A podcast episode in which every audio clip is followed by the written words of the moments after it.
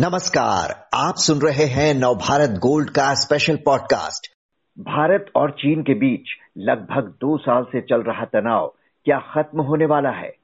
ये कयास इसलिए लग रहे क्योंकि चीन के विदेश मंत्री वांग यी इस महीने के अंत तक भारत की यात्रा पर आ सकते हैं।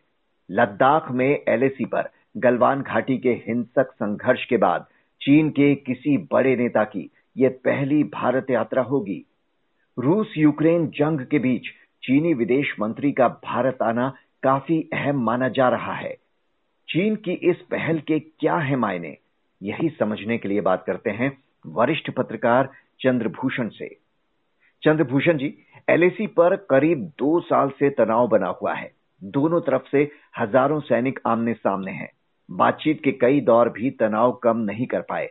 ऐसे में अगर चीन के विदेश मंत्री भारत आते हैं तो उनकी इस यात्रा को कैसे देखा जाए? नमस्कार अक्षय जी। ये निश्चित रूप से अभी तारीखें तो नहीं स्पष्ट हैं। सिर्फ़ नेपाल की तरफ़ से एक बयान में देख रहा था कि दो दिन का उनका दौरा होने की बात उसमें थी। आ, मतलब एग्जैक्ट डेट्स अभी नहीं क्लियर हैं लेकिन ये है कि आ, आने की संभावना है और अभी के माहौल में जिस तरह का यूक्रेन में तनाव है कभी भी किसी भी बड़े राजनयिक या राजनेता के कार्यक्रम में कोई भी बदलाव हो सकता है। आ, लेकिन एक बात तय है कि एजेंडा पर साउथ एशिया चीन के है और जिसका एक बड़ा स्पष्ट कारण है कि ये चीन के लिए बहुत ही निर्णायक साल है। बहुत लंबे समय से जो एक व्यवस्था वहाँ बनी हुई थी कि 10 साल तक एक राष्ट्रपति या कम्युनिस्ट पार्टी का जनरल सेक्रेटरी रहता है, उसके बाद वो चला जाता है। वह व्यवस्था बदल रही है। तीसरा कार्यकाल शी चिनफिंग का शुरू होने वाला है। बहुत सारी चीज़ें उनके सामने हैं। जय क्षय जैसा मामला चीन का है। तो उसमें जो दौड़ भाग चल रही है पूरी दुनिया में चीनी कूटनीतिज्ञों की राजनेताओं की तो उसके एक हिस्से के रूप में मैं इसको देख पा रहा हूँ। रही बात जो आपका सवाल था कि क्या आ, ये इसको देखा जाए कि भारत चीन सीमा तनाव इससे हल हो सकता है? तो एक बात तो हम लोग शुरू से यह कहते आ रहे हैं कि जो भी हल होना है वह राजनीतिक पहल से ही होना है। फौज की भूमिका इसमें सीमित है। राजनीतिक नज़रिया इतना बिश्केक में तय हो गया था कि तनाव को आगे नहीं बढ़ाना है। तो वो बात तो फौज ने फौज को उसका अनुपालन करना है, वो हो रहा है। लेकिन फौजें पीछे हटे, तनाव समाप्त हो, संबंध अपने सुचारू गति से आगे बढ़े यह राजनीतिक पहल से ही होना है और निश्चित रूप से ये विदेश मंत्री की एक पहली सीढ़ी विदेश मंत्री की ही होगी। हम्म। यहाँ तक कि विदेश सचिव के भी बस का नहीं है कि इतनी बड़ी चीज़ों पर कोई पहल ले सके। तो मैं तो इसको एक सकारात्मक चीज़ के रूप में देख रहा हूँ। इससे पहले भी ऐसा लगता है कि एक पहल करने की कोशिश हुई थी।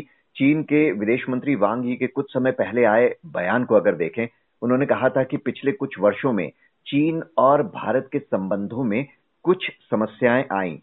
दोनों देशों को, मतभेदों को सुलझाने के लिए निष्पक्ष और न्याय संगत समझौते पर काम करना चाहिए। उन्होंने ये भी कहा कि कुछ शक्तियाँ भारत और चीन के बीच तनाव बरकरार चाहती हैं। तो ये इस पूरे बयान को आप कैसे देखते हैं और ये किसकी ओर इशारा है उनका? स्पष्ट है कि अमेरिका की ओर इशारा है, इसमें तो कोई संदेह ही नहीं। और क्वाड को लेकर बड़े तीखे बयान भी चीन की तरफ़ से आते रहे हैं। तो ये बात तो है, लेकिन अगर 10 बिंदु जो लद्दाख, पूर्वी लद्दाख में 10 बिंदु अगर ऐसे हैं, जहाँ पर कि चीनी फौज अपनी स्थायी पुरानी जगह से आगे आ गई, कहीं एक किलोमीटर, कहीं आधा किलोमीटर, कहीं दो किलोमीटर अगर ऐसे आगे आ गई तो यह काम तो किसी बाहरी शक्ति ने नहीं किया है, यह काम तो किसी और ने साजिश करके नहीं कराया है।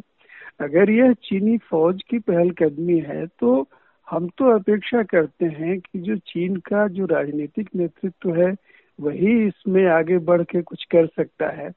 तो हम तो यह चाहते हैं कि यह मामला सुलझे और अभी पिछले ही साल जो 100 अरब डॉलर का एक सपना था कि भारत और चीन का व्यापार 100 अरब डॉलर का हो तो उस उस रेखा को पार किया है लगभग सवा सौ अरब डॉलर का कारोबार। इस महामारी के दौर में ये भारत और चीन के बीच में हुआ है। तो इसमें कोई शक नहीं कि भारत और चीन के रिश्तों का व्याकरण वह नहीं है जो भारत और पाकिस्तान के रिश्तों का व्याकरण है। भारत और पाकिस्तान के रिश्तों का व्याकरण इकहरा है जिसमें सारी चीज़ें जो सीमा पर स्थिति रहती है या घुसपैठ को लेकर जो मामला रहता है या किसी भी और तरह का तनाव रहता है वहीं से निर्धारित होती हैं चीज़ें हम्म। लेकिन भारत और चीन के संबंध में प्रमुख तत्व व्यापार है निवेश है बहुत ही शांतिपूर्ण विकास मूलक पहलकदमियाँ हैं और एक पहलू निश्चित रूप से जो भारत अपनी सीमाओं का बहुत ही सम्मान करता है और उसको पूरी शक्ति से उसका, उसकी रक्षा करता है तो इसको भी तो निश्चित रूप से हमें सुनिश्चित करना है कि सीमाओं पर भी शांति रहे। लेकिन ये निश्चित रूप से जो चीन की बात है, वो वाजिब है कि एक भारत और चीन के रिश्ते बहुत सही एक ऊंचाई की तरफ़ बढ़ते हुए वो जा रहे हैं। तमाम बाधाओं के बावजूद ऊपर की ओर जा रहे हैं। इसमें ये जो छोटी बाधा आई है, इसको निश्चित रूप से हमें हल कर लेना चाहिए। आपने बिज़नेस की बात की तो क्या इसे एक व्यापारिक यात्रा के तौर पर भी देखा जा सकता है? क्योंकि भारत ने इन दो वर्षों के दौरान चीन की कई कंपनियों के खिलाफ कड़े फैसले लिए हैं, और वांग जी ने हाल ही में ये कहा भी था कि भारत और चीन को विरोधियों के बजाय साझेदार होना चाहिए। अभी मतलब कुछ कार्रवाइयाँ हुई हैं कुछ आ, कुछ नियम भी बने हैं लेकिन दूसरी तरफ़ यह भी है कि भाई व्यापार तो बहुत तेज रफ्तार से आगे बढ़ रहा है वो तो एक पूरी दुनिया के लिए एक उदाहरण है। तो आ, ये चीज़ जो एक बुनियादी विश्वास है, भाई आप निवेश अगर करते हैं तो दोनों तरफ़ से एक भरोसा काम करता है। जो निवेश करने वाला है, उसको भरोसा रहता है कि उसकी पूंजी सुरक्षित है और उसको उस पर रिटर्न मिलेगा और जिसके यहाँ निवेश होता है, उसको भी यह पता रहता है कि इससे हमारा विकास होगा, इससे हमारी अग्रगति होगी, इससे हमारी खुशहाली बढ़ेगी। इससे एक देश के रूप में एक सुरक्षित और सुखी, खुशहाल समाज के रूप में हमारी स्थिति और मज़बूत होगी। अगर यह परस्पर भरोसा न रहे, इसमें कमी रहे तो ये तो एक गड़बड़ी आती है। तो निश्चित रूप से ये तो दिख रहा है, पूरी दुनिया में एक रीअलाइनमेंट भी हो रहा है। ये सब लोग देख रहे हैं। और यूक्रेन के युद्ध से एक दुनिया में एक कहा जाए कि एक बीचों बीच एक विभाजक रेखा सी भी खींचती हुई जा रही है। ऐसे माहौल में यह चीन के लिए भी एक अस्तित्वगत प्रश्न होगा कि वह अपने जो व्यापारिक और निवेशगत जो विस्तार है, उसको कम करने वाले जो भी तत्व हैं, उनको न बढ़ने दे।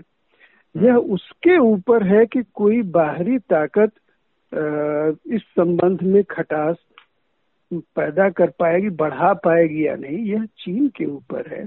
चीन अगर चीन का राजनीतिक नेतृत्व इस मामले में सजग होकर पहलकदमी लेता है तो कोई बाहरी ताकत निश्चित रूप से खटास नहीं पैदा कर पाएगी दोनों देशों के रिश्ते में। बिल्कुल जैसा तो, आप कह रहे हैं कि ये चीन के ऊपर है जब से तनाव शुरू हुआ है तब से भारत यही बात साफ़ कर चुका है कि द्विपक्षीय रिश्तों में सुधार लद्दाख में सीमा विवाद सुलझाने के बाद ही होगा। और इसे सुलझाने की ज़िम्मेदारी चीन की है। हालाँकि ये बात है कि अभी तक चीन ने भारत की चिंताओं को दूर करने के बहुत कम ही प्रयास किए हैं।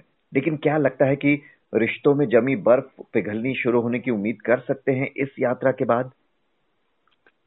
निश्चित रूप से कर सकते हैं क्योंकि अभी जो दो साल पहले तक या चार साल पहले तक मोटे तौर पर आप कह सकते हैं 2018 से पहले तक चीन जितनी तेज रफ्तार से आगे बढ़ रहा था जो ट्रंप का जो उत्तरार्ध है ट्रंप के शासन का उत्तरार्ध है वहाँ से चीन की जो व्यापारिक अग्रगति है उसमें काफ़ी कमी आई है।